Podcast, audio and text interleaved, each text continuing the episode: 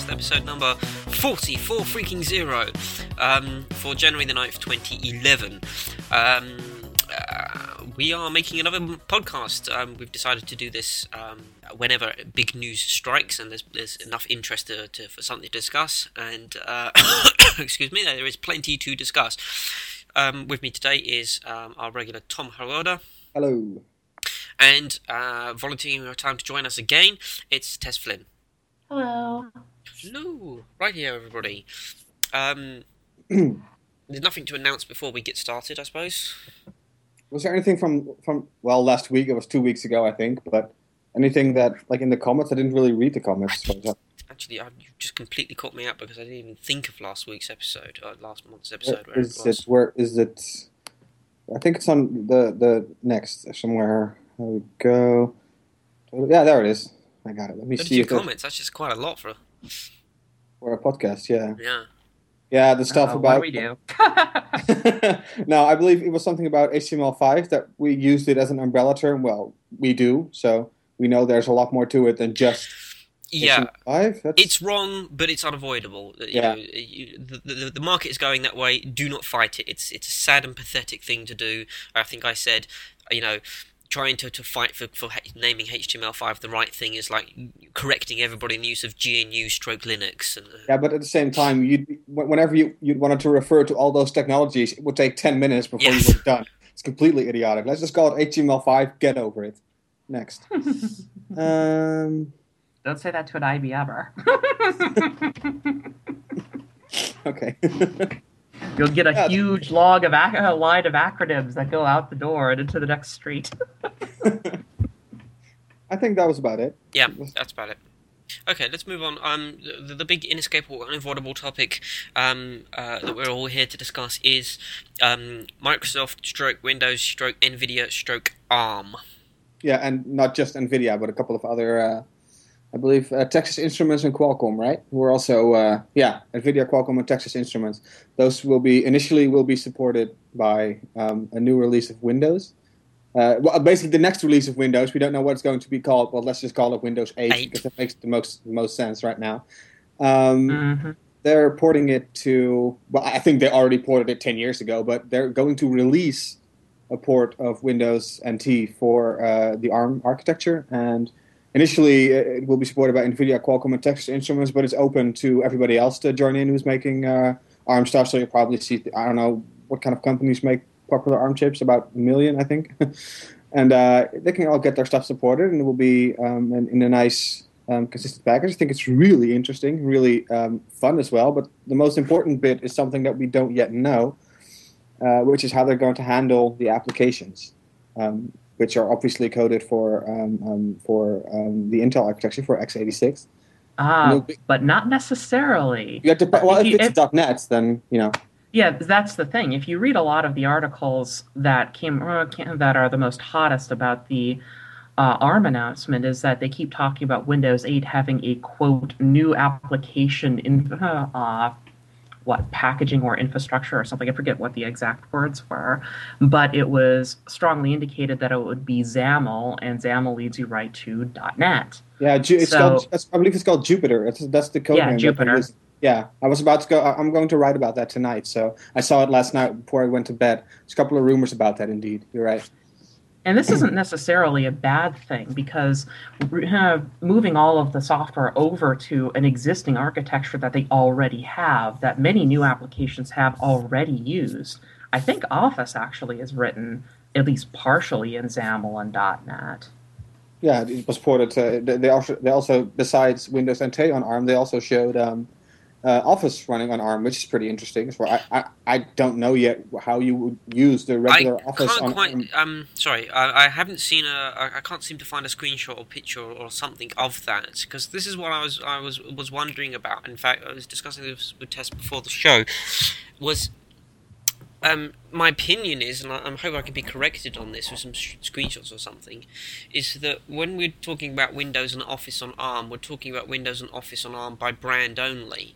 In that Microsoft's Microsoft Windows and, and Office are Microsoft's inescapably big brands, which is the only thing they have to go on. In fact, it's their biggest, you know, it's it's their revenue at the moment.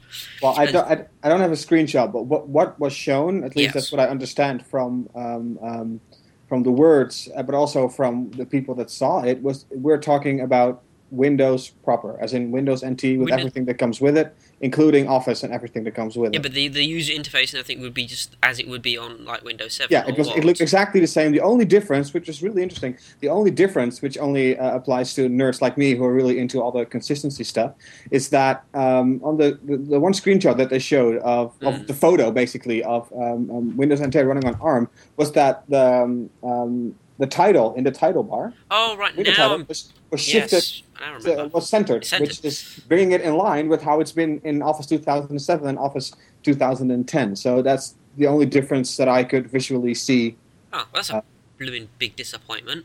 I was hoping that, that Microsoft would use this opportunity to, um, so, well, move away from Windows of old in the yes, same way they that. are doing that. They that- are doing that. well, They- Yeah. I suppose it's good. Just just because it's a prototype doesn't mean that's what the pro- final yeah, product is true. going is to they're look just, like. just ported, they've just ported it directly, and that the actual innovation will come uh, come later. Um, So because the rumors are that, um, um, which is also part of the whole Jupiter thing that we just talked about, is that there's a tile-based interface, a la uh, Windows Phone 7, Yeah. that's being readied as well as part of Windows 8, and you won't see that interface running on a normal PC. Although obviously, some somebody you know will get it running. Don't worry. But the, it will be part of Windows 8, basically an interface for tablets. And you know, Yeah. with all the modularization that, that they've been doing in Windows NT, I think it's you know entirely you know acceptable Yeah. for it to run on a on a tablet, no problem. they're doing the right thing. They're, they're basically doing exactly what Apple have done with the iPad. They've taken part of Mac OS X and they've made iOS. And this is what I'm hoping that Microsoft are doing with this: is that, that Windows on PC and Windows on uh, tablet is to be compared in the same way that Mac OS Yes. X is on on on, on uh, desktop computers and on tablets. And the same with the software that Office on PC on on uh, well iWork on on Mac is to what I work is on on a tablet, just I in also- name only.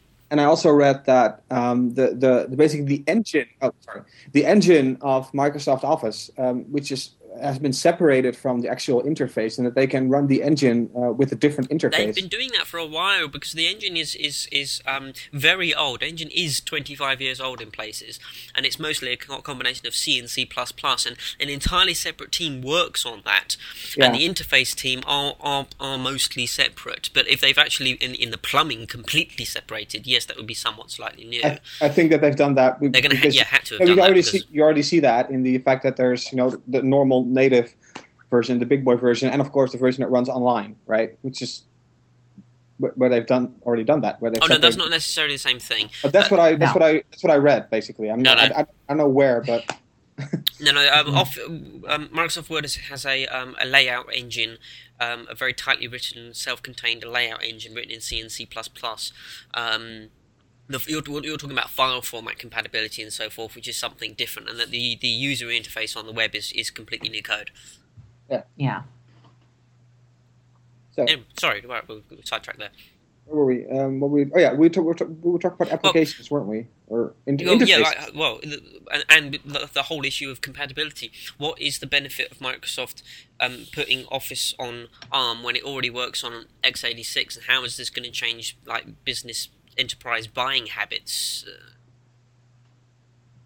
what does this I think, that it, I think that it's more of a defensive move that they're trying to move to a new processor architecture that could better support system on a chip and lower power form factors and break out of the traditional desktop laptop form factor because they're concerned that other platforms like iOS and Android are going to finally come up with an Office solution that will be more preferred because just the device is more portable. And you're already seeing this with a lot of CEOs and a lot of other technophiles in offices, at least in the US, using iOS devices and preferring them, like such the iPad, uh, instead of having a whole desktop.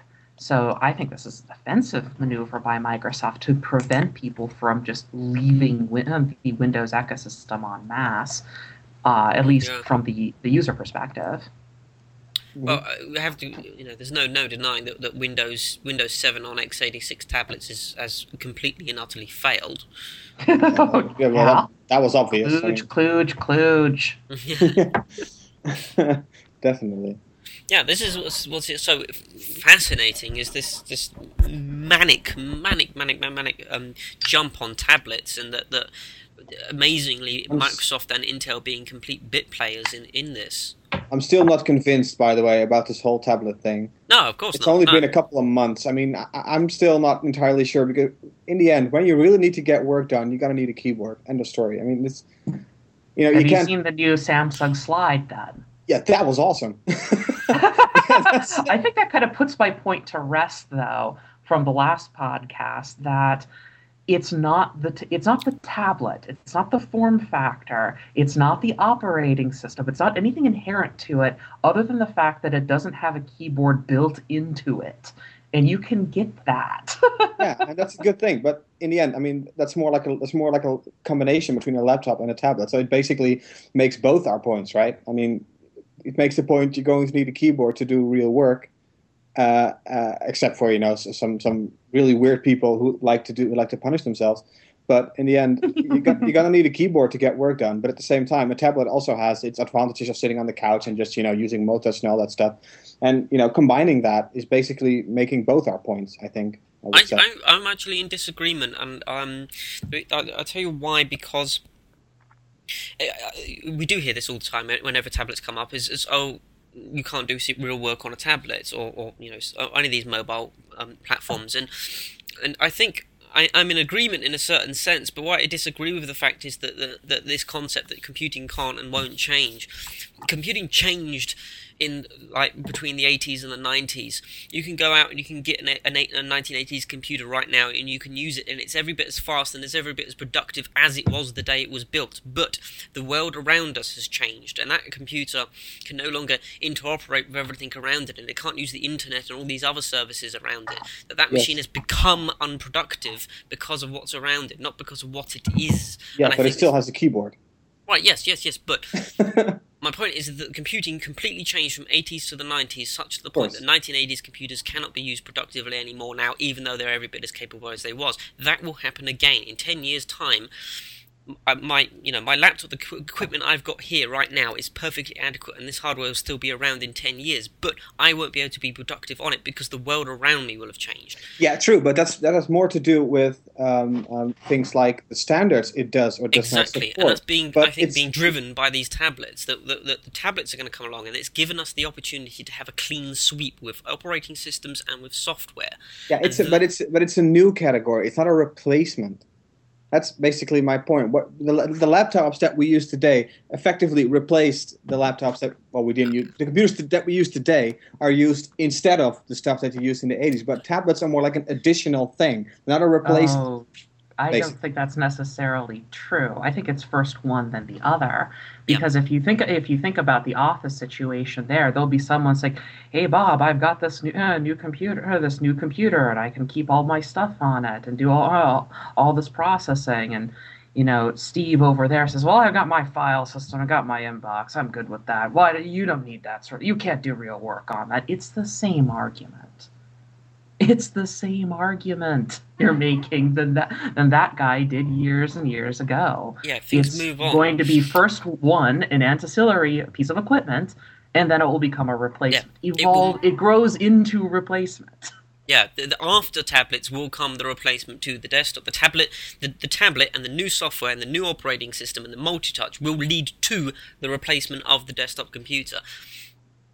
Or maybe of the well, the desktop has already pretty much been replaced, at least in the home with laptops, basically. But it's still. Well, lap- we're using this as an umbrella term again. yeah. Okay. Good. This to, just to just to you know make make sure that that's the case. But I just maybe I'm just a little bit too much of a um, You're um, obstinate. no, no, yeah, well, that, yeah, obviousness. I mean, that, that's pretty obvious for everyone who knows no, me. I but... do think one of the reasons why me and you don't like like all this hype around tablets is because it's offensive that um, uh, it's, it's basically a bandwagon. You get offended by the fact that all these companies jump on this bandwagon and don't seem to be seeing things in a proper you know light. The only reason that CES is is filled with like so many damn tablets is because of the iPad. Yep. If the iPad hadn't come out, would these companies be doing this? Why do they have such a short-sighted notion to only follow in the footsteps of someone like Apple, which is is very annoying. And I think, and I believe that even there's only like one company that really in any way came close comes close to the iPad. I, I, didn't like the iPad at all, but uh, and I don't think I will like any other tablet for the foreseeable future. But from what I read in reviews, that the only device that makes it you know like anyway close to anywhere close to the iPad is the Galaxy Tab, and even there the opinions are very conflicted. So it's it's it's basically it's like the iPad and then nothing for ten kilometers long, and then every every everything else. That's kind of just wait. Just wait. yeah, of course, just wait. Of course, it, will it, get better. But right now, it's it's all the iPad, and everybody else is following, and they're following at a very um, um, they're following very far behind at this point. Yes. I'd say. Well, getting back on topic, um, I was mentioning before the show that um, the reason that Microsoft won netbooks back was because of Intel. In fact, the only reason that Microsoft won um, netbooks back is because of, of, of Intel, because Microsoft plus Intel equals OEMs and that um, uh, that, they got Windows XP and then Windows 7 to claw that back, and that Microsoft are nowhere to be seen in this this instance with um, with, with, tablets, and that you've got. Um, uh, everybody going with ARM chips and everybody going with, with Android, and, and shockingly, you suddenly Microsoft find themselves in the position of being a bit part player in the market, which is why they've got to react with Windows 8 and and, and, and, and thing on, on, on Office on ARM where does this put Intel? I think is um, in uh, in Dutch we would say in the hoek waar de klappen vallen. Basically, they're in the position where they're going to get beaten, uh, beaten, beaten up. Basically, I mean they have to um, really start working. Um, well, if I re- if I remember how Intel is internally structured, there are actually two major divisions: the ones that design the chips and the ones that build it.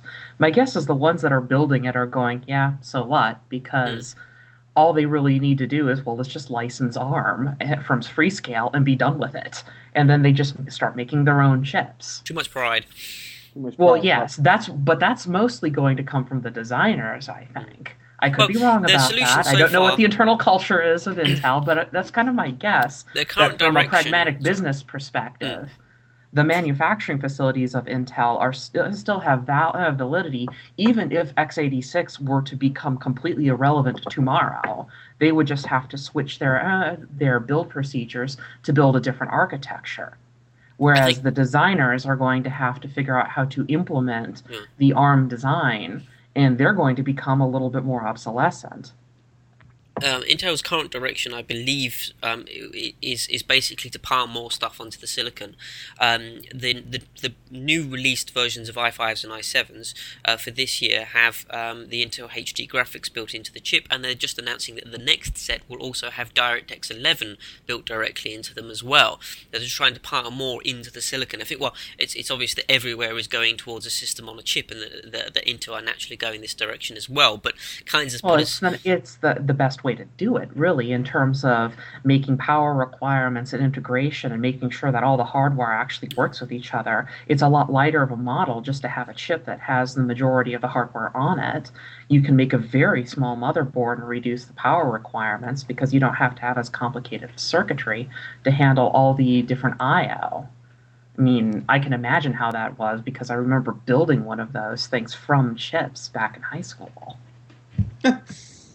Uh, but Intel are so far behind in the power. I mean, all they've got is power. The, they've got the, the, the, faster, the more powerful chips, yes, but their actual um, power to watt ratio is is inescapable given the complexities and the, the sheer amount of history for x86 compatibility on software. Yeah, yeah. the base, the fundamental architecture of x86 was not built with power consumption in mind. Unlike ARM, which has had a strong emphasis on that, I think it would be interesting if Intel were to set their pride aside and actually try to make the fastest ARM chip in the world. That would be really quite impressive, hmm. actually. Mm. That would make sure that they remain a, a uh, an important market player. Um, oh, speaking of, of ARM and power, um, one thing I did want to mention uh, in passing was uh, the announcement from Freescale. Freescale announces new low-power multi-core processors. Uh, Freescale have an i.MX uh, 6 series platform, which are based around uh, Cortex A9 cores, which are the um, the latest ARM uh, multi-core technology, and they're making chips in single, dual, and quad-core uh, ARM processors. Now, what's interesting about this was that buried down in the bottom of the announcement was uh, that the chip also includes support for the VP8 codec. So it means that uh, hardware support for WebM is coming and will be in um, the sort of next generation of lapt- uh, of, of tablets and well uh, laptops if we ever see an, an ARM laptop for once. Well, now that Windows there, that could possibly happen. Yeah with uh, but again it would all depend on how they're going to handle the application situation. That you know on tablets they can get away with of course creating a new ecosystem with new applications yeah. and that's perfectly fine. But what i got from the announcement by both um, microsoft as well as uh, nvidia is that they're not just working towards tablets or even phones they're also working on uh, i mean nvidia even mentioned like high performance computing and laptops desktops and you know all that stuff and servers even.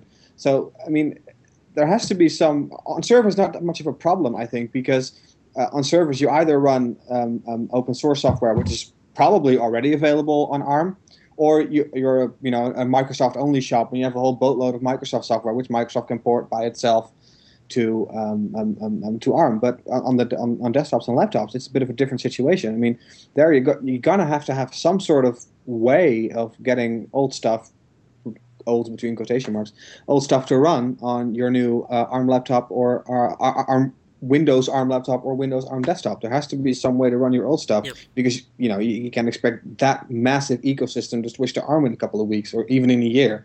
It's this is not like well, it's it's still not even that simple in the server space either because if you go to enterprise software, not everyone is just a Microsoft shop. No, true. Yeah, but you have a lot of Java. Uh, there, it, well, it's, it's, not, not just that either. There's a lot of other pieces of software, database managers, middleware that's going to be running on compiled code for x86, and all of that's going to have to be rewritten. Yeah. So this yeah, is actually I, concerned within the enterprise space as well. You can't it, discount that. No, I know, but I mean the, the problem is smaller than it is on the desktop side of things. I yeah, would say this is not like uh, more your area than mine. I mean, tell that to an enterprise architect. Of course, that's true. we'll have headaches for five years. um, one suggestion of solution is like what Apple did with Rosetta, and I wanted to say that this is not like Apple's transition from PowerPC to Intel because they had the benefit that they was they were, were changing from an older chip to a newer, more powerful chip that had the overhead to emulate uh, the old, you know, the old chip. Whereas this right. isn't going to be the case. They're not switching. You know, switching to ARM is going to be something that's going to be less powerful than the Intel chip that it's replacing, and um, there wouldn't be enough in there to, to emulate it unless the chip has something on die to do it. That's what's what we're in the dark at the moment. Is is is is this going to be is there going to be any compatibility? Is it going to be uh, x86 board onto the chip, or is it going to be done through software, or is Microsoft really doing a clean slate here? In which case, I have to ask the question: What is the selling? What is the big sell to companies? Why, why I can say you can buy this Intel or you can buy this ARM, which isn't as compatible and it can't run this software, and you need to recompile this. What is the benefit? What's the well, magical there sale? Is, there is um, ROI. It's no, ROI. It's return on investment because it's not the amount of money that you're going to spend on the particular hardware. It's going to be how much the upkeep is over time. And if the new software development is going to be focusing on an ARM architecture and the power requirements are going to be a lot less, which is a major concern for data centers, especially as energy prices increase, this is actually going to be a positive for the ARM architecture versus an x86 architecture on the consumer end, I can see it because uh, even say, in the even in the enterprise in end, enterprise, I would say. especially in the enterprise really? okay. section, because power is a huge, huge concern. That's why so many companies are considering moving to cloud computing because they can more or less outsource their idle time. Uh, they don't need to spend money powering a system for idle time because they don't need to pay the service provider for that because they're time sharing with everyone else. And Microsoft, it's that it's just another evolution of that concept that's already in cloud computing. There's another um, um, thing that Microsoft could do. Um, there's been a lot of uh, talk, it's pretty, almost pretty much confirmed that Windows 8 will have uh, a software store or an app store or whatever you want to call it. About um, time.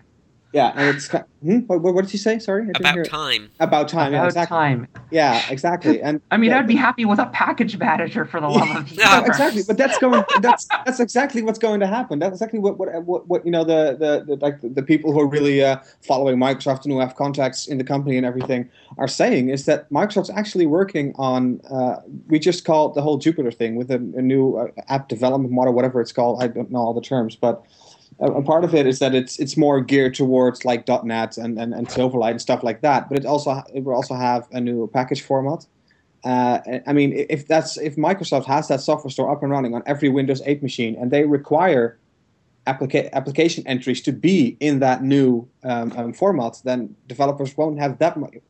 They'll have a lot of inclination to follow it because that software store will be available on every Windows 8 machine in the world, and within six months there will be more Windows 8 machines than there will be um, um, other what's going on here other machines. So uh, Well, the implication of that entire process is that what's going to happen with the version of the operating system Microsoft produces after Windows 8. I thought it, I thought Ballmer actually had pointed out that Windows 8 was the end of the Windows line in terms of the NT series kernel, and that they were going to move to a newer kernel architecture, which means that by implication, Windows 8 should be a transitional operating system that's going to have the foundation of the next kind of stuff in it that would have to will be. No it would have to be in order in order to make consumers and enterprises familiar with it so that I mean, they can move to How it How would they sell Windows whatever 7 the next 1? version is if it's even called windows Hmm. probably will be Hmm. I just received spam on Skype.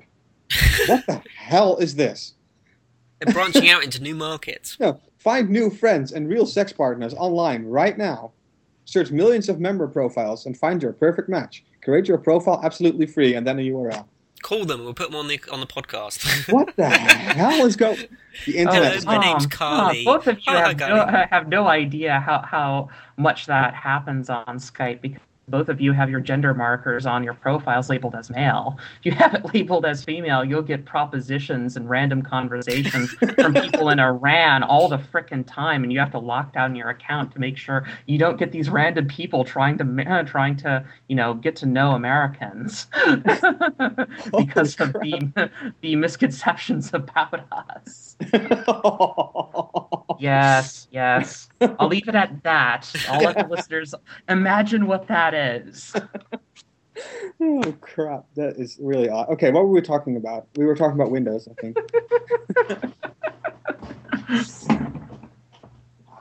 Yeah, we were talking about uh, what comes after Windows 8 and what the implication of moving to ARM and Jupiter would actually imply, as well as a, a possible app store. Yeah, and they could use. Uh, that's what we talking about. They could use the App Store as a way to get developers to move to the new, um, new development environment thing, and then use that as a as a, as a way to coerce developers into uh, um, modernizing their software, basically, until they finally get that break going, where they're going to leave all the old stuff Yeah. behind and move to the new. I think a lot of this is actually to do with hardware. Microsoft want to change, want new hardware, and they're seeing that this is going in any number of possible directions. You've got tablets, you've got set-top boxes, um, you've got like media extenders. It, it it's going everywhere, and Also- they don't have. Sorry, Karen. Yeah, something I wanted to mention is that this is not. I see a lot of people who seem to think that um, this switch to ARM is some sort of panic move that they developed two weeks ago. That, that's not the case. They've been starting to clean up the entire NT code, ba- NT code base, starting with uh, Longhorn back in, I believe they started in 2002 or 2003. That's when they started to untangle. What I mean, I believe um, uh, Mark Russinovich called Windows NT and uh, all the subsys- subsystems a big ball of spaghetti and they started to uh, they started untangling that mess um, about eight, seven or eight years ago.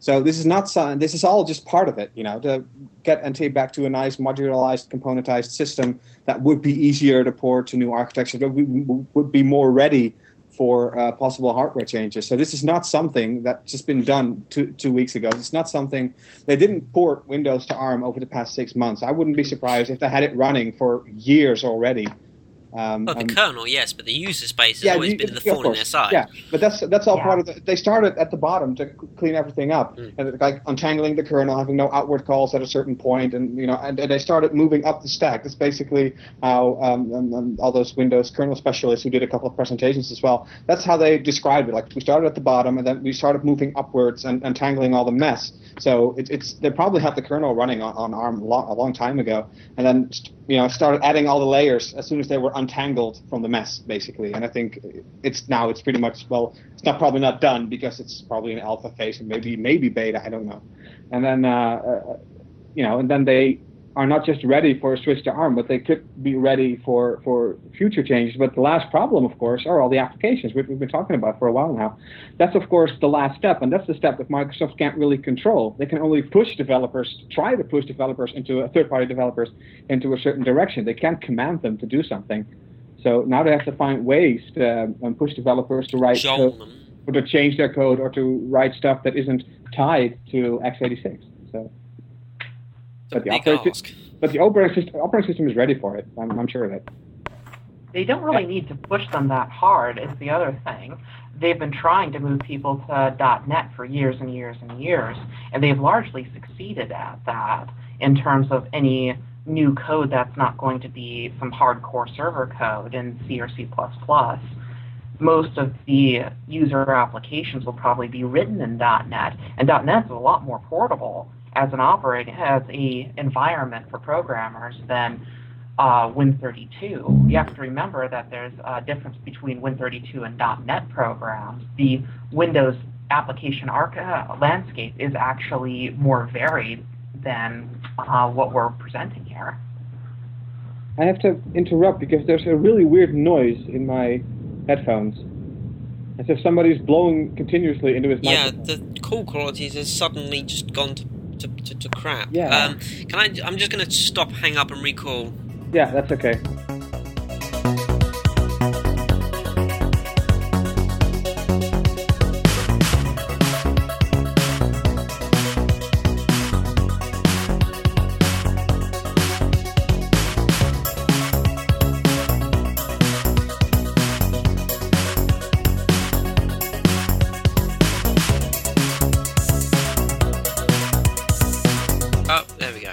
For some reason, the call quality just suddenly just went Yeah. to complete crap.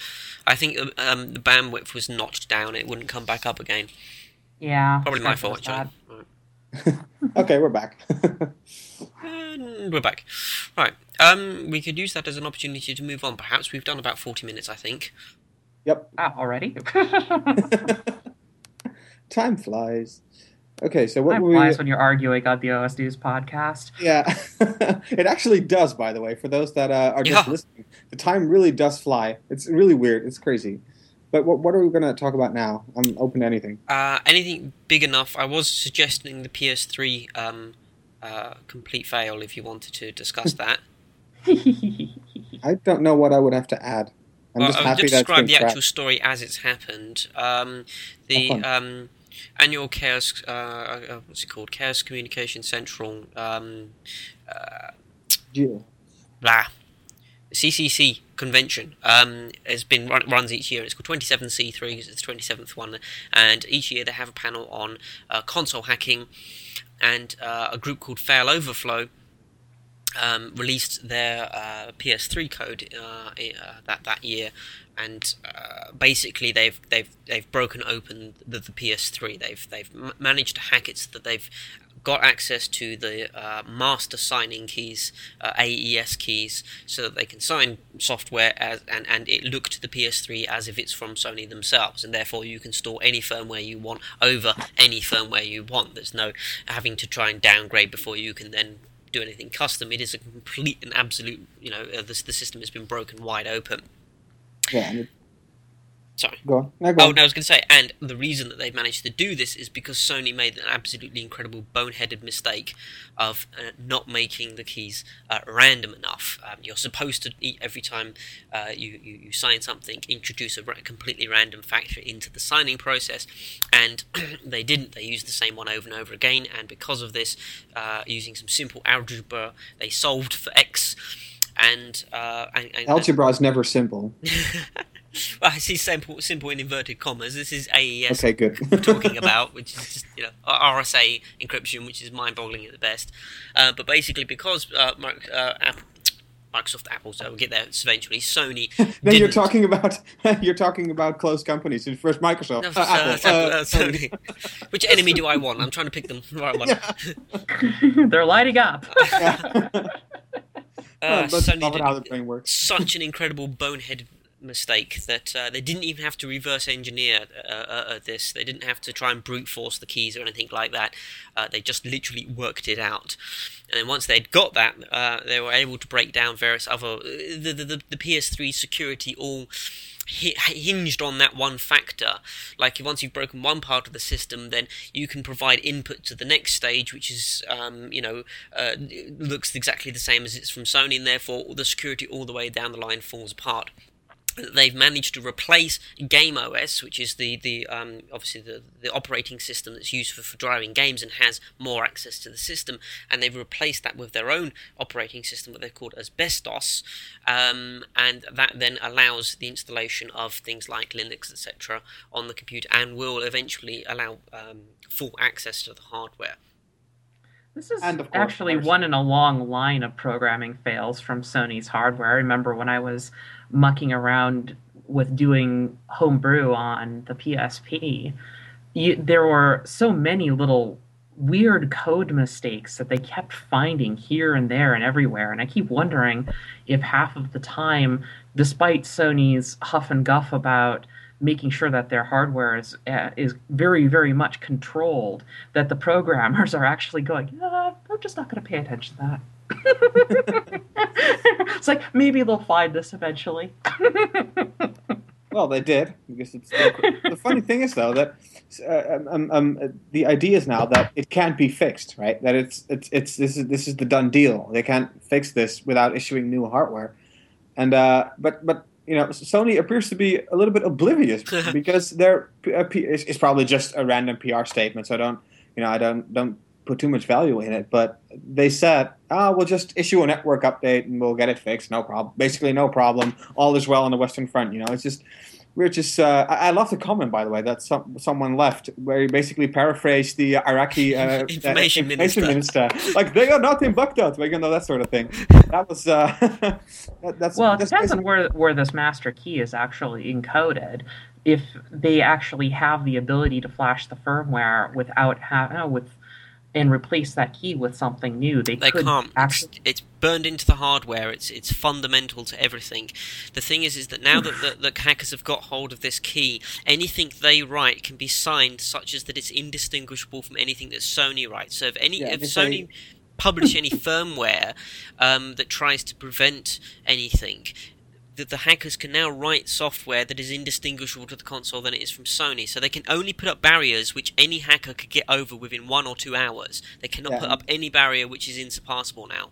And if they were to replace the, the master key, which is probably possible with a network update, then all the older games, all the stuff that's been developed Simply for the stop. PlayStation 2, would simply stop working because the code because the master key has changed. So it's they can't fix this other than releasing a new console, which they're not planning on doing for at Well, not least four necessarily a years. new So- console. One one possibility is they could release new hardware which contains a um, a, a checksum list in it of all the games that have been released uh, prior, which it's allowed to run.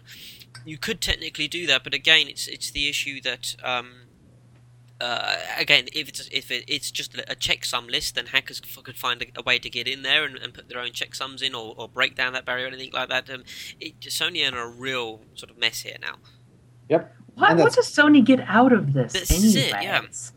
Now, what I- they get out of just- it is I, I just don't understand why why Sony seems to be so insistent on defeating all of these other measures. What do they get out of it? No, no one's writing viruses for PS3s. No, Why it's about just- piracy. It's all about Ah. piracy. They need to be able to tell their the game publishers our system is safe from piracy. And up until a couple of weeks ago, they could say that. They could say the PlayStation 3 is completely free of piracy, which it was because you couldn't Yeah, run. since 2006, it hasn't been properly cracked. But 12 months after they removed the other OS function in the PS3 Slim, then it was cracked. So uh, you know they they have brought this upon themselves. Yep, definitely. Now they didn't. They didn't just remove the other OS feature from new hardware, as in they left it out. No. They also removed it from existing consoles, Which is completely illegal in Europe. Yeah, that was the issue. If they had just released a Slim and said, "Look, it doesn't have that feature," okay. I mean, it sucks, but That's you know, fine, it's new yeah. hardware. That's fine. That's acceptable. But they really started. They really started to piss off all these guys, these hackers, as soon as they started mucking with established functionality. You don't do that. That's one of the most stupid things you can do. Is to take. Is, is to give a hacker a system that's. I market it as, look, you can run. Um, um, um, it's exotic hardware, and you can run Linux on it. I mean, that's for a lot of people, it, it might be a small group, but it's a group of really smart people. So you don't want to mess with those Yeah. guys. And, they're not both, by the interested in pir- piracy. No, um, they're clearly for- not interested in Yeah. piracy. I mean, Failover- other people will be. Trust me. Uh, someone yeah. else, other than the hackers you're currently reading about who are doing the real trench work, they're not interested in hacking. But there will be someone else who will take what they've done, their work, and they will. Yeah. Pirates are not that smart. Um, No. the, the, the hackers are doing this have explicitly said that they have no interest in in, in uh, uh, piracy. They only did this because Sony removed other OS from them. The, the PS3 was not hacked for such a long time because you could already run Linux on it, and that was all they were interested in doing is being able to run their own code on the hardware that they own. And Sony Yeah. removed that from them. Yeah, so now they've um, um, uh, and now those hackers, of course, were pissed off. So they uh, tr- they basically announced right from the start, we're going to give you guys other OS back. That's what they said. We're going to give it back to you. But by giving that back, they automatically also open the gates for someone else, less smart, who can do the actual hacking to do a little bit of work and enable piracy. They It's- haven't released, or they haven't bothered to go after the game signing codes. So there's a lot of um, uh, keys in the uh, in, in the PS3. There is a per console key which hasn't yet been broken. You've got the master key, which basically handles all the bootloading stuff, so that, that, that you, um, you can change the firmware. But also you have um, keys that are used for the signing of games, and uh, they're there, and they haven't bothered to crack them. But basically, in their code, they, they they describe the whole process of how about they got the master key, and that someone could eventually, I think, um, break the the game signing key and and, Yeah, and, uh, and obviously open the door to pri- piracy. Yeah. So it's basically Sony's own fault. If they had just left other OS in on existing consoles, nobody would have. It, it would. It wouldn't. It wouldn't have happened. At least not this quick. Not So this it- severe, because I mean there was this um, what's it called PS jailbreak thing, a USB which uses a which uses a, a, a fault in the USB stack on on the PS3 to allow piracy. But again, that could I think was solved with a firmware update, and wasn't a complete you know com- complete break of the system. Yeah. Exactly. Um, what else to say? Sony suck. well, for this one, yeah, they definitely do. It's kind of fun though. I'm looking at a PlayStation 3 now. I borrowed it from someone who's uh, on a, a working vacation in the Alps, so he's gone for like four to five months, and uh, I'm borrowing his PlayStation 3. And right around the time that I picked that thing up and put it down here in my own in my own home, I heard about the hack. So that was kind of fun. I'm not going to do it, of course. It's not my machine, obviously, but it still is kind of funny. That's yeah. I don't really have a whole lot to add there at this point. We'll have to wait for more to come out. Uh-huh. That's about it, really. I think we've. I don't know what else we could say. What we could talk about. I think we've pretty much covered the most interesting things. Oh yeah, I do have to say um, the Mac App Store is an ugly piece of crap. Okay, next. yeah, I'm going to remove it. I, I was uh, about to do some cleanup on my uh, on my MacBook Air, and I also wanted to remove iTunes because I don't use it and I hate it with a passion. So I started looking at, I, you know, I, knew that it wasn't as easy as just you know dragging iTunes to the trash because that's you know that's a myth, of course, that you can in, uninstall an application by moving it to the trash because it leaves a whole boatload of crap behind. And I figured iTunes would leave a lot behind. Um, and basically, I found a document on uh, on this uh, Apple support site that details how to completely remove iTunes from Mac OS 10. And does anybody want to take a guess at how many steps it requires to re- completely remove a music player from? Um, But it Mac- takes 26 steps to file a bug with Microsoft, so is any worse than that? Yeah, it's 29 steps. Ah. oh my god! oh jeez. okay, so it's uh, you need what you need to do is you need to drag iTunes to the trash. Then you need to go. You need to open Activity Monitor. You need to close the iTunes helper, the process, several pro- several processes. Then you need to go to accounts to make sure it doesn't start again.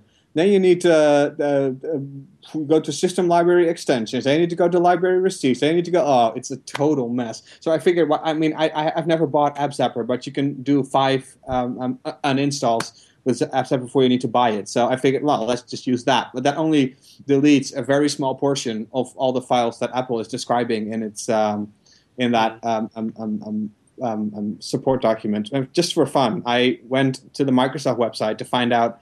I already knew it, but I just wanted to see how easy it is to remove Windows Media Player from Windows 7.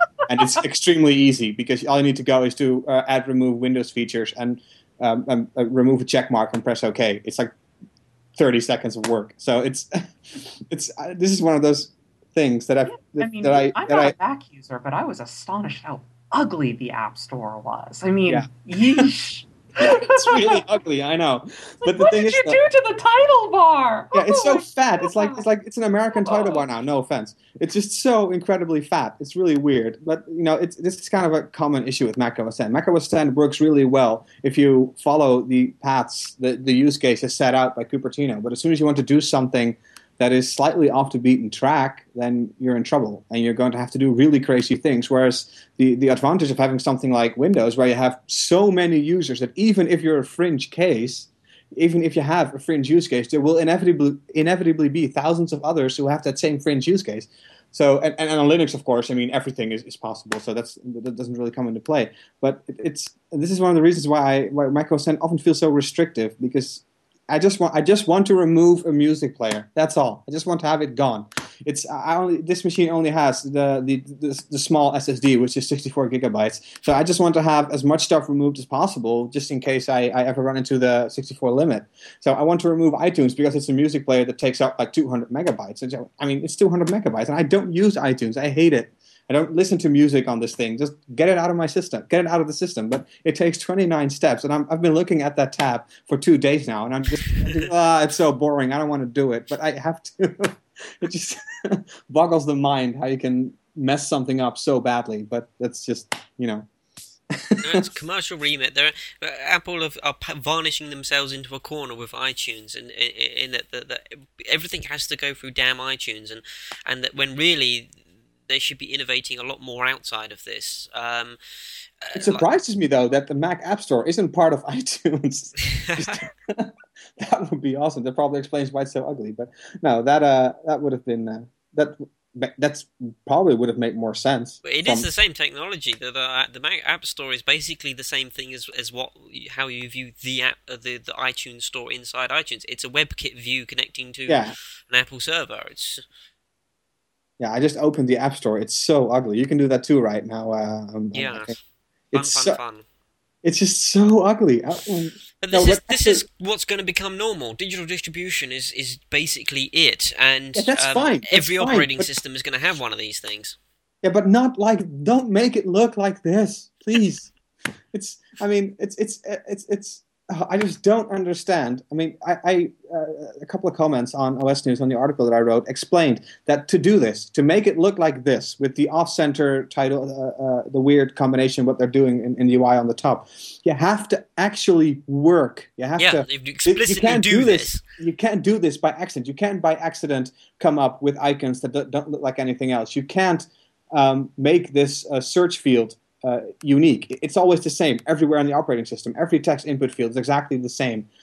You can't just do this. Takes actual work. You have to sit down and code to make it look like this. This is not an accident. This is not done because um, that, oh, wow, look at this. This is not a rush job, right? You, this is. Well, watch this. This is very telling. If you click on the updates button, and it says it just tells me all apps are up to date. Look at the bottom of the page. It says copyright 2011 iTunes SAL, all rights reserved. It is. This is the iTunes Store. It's going to just a different web page on the iTunes Store. It, to me, it, here it says Apple Inc. Does it really? Mine says iTunes SAL. don't know why. Okay. Maybe oh no, I know why. I know, no, I know why. I know why. I switched um, the uh, country setting to um, the United States ah. because I, uh, otherwise the App Store would inexplicably be Dutch, and all my software is in English, and I uh, is in English because I hate Dutch on computers. So I had I explicitly switched it to um, to to America because at least I get the English App Store. So that's probably why I get you know Apple Inc. and you get iTunes SRL. Yeah. That makes more sense. Yeah. But it's still it's the same infrastructure on on, on the back basically. So fun. anyway, oh, it's crazy. That's Let's see what happens if I switch back to Dutch real quick. Where is it? The Netherlands, the Netherlands, the Netherlands. It'll have to be because iTunes SAL is, is the Euro- European arm for legal reasons. The registration in the. Euro- in Europe. Updates. There we go. Yeah, I think yeah, iTunes. Oh, it's Italian, isn't it? S A R. I believe that's Italian, if I'm not mistaken. That's an Italian legal designation. I'm not sure though. I'm sure it's for tax reasons, whatever it is. Yeah. Yeah, of course it is for tax, tax reasons. That's obvious. Uh, okay, well that was all I wanted to say. Rant over. yeah, pretty much. Okay, and so I think we can wrap it up there. Uh-huh. Thank you very much. Uh, uh, thank you very much, Thom and uh, Tess, for your time. Um, everybody, if you'd like to leave any comments, please you can do so on the website osnews.com when this po- uh, podcast is published. You can email us at uh, crew at osnews.com also with any of your thoughts. And uh, that's about all that, that's there, there is to say. Thank you very much. Uh, hopefully, we'll see you uh, next time. Yo, bye bye everyone. Goodbye. Bye.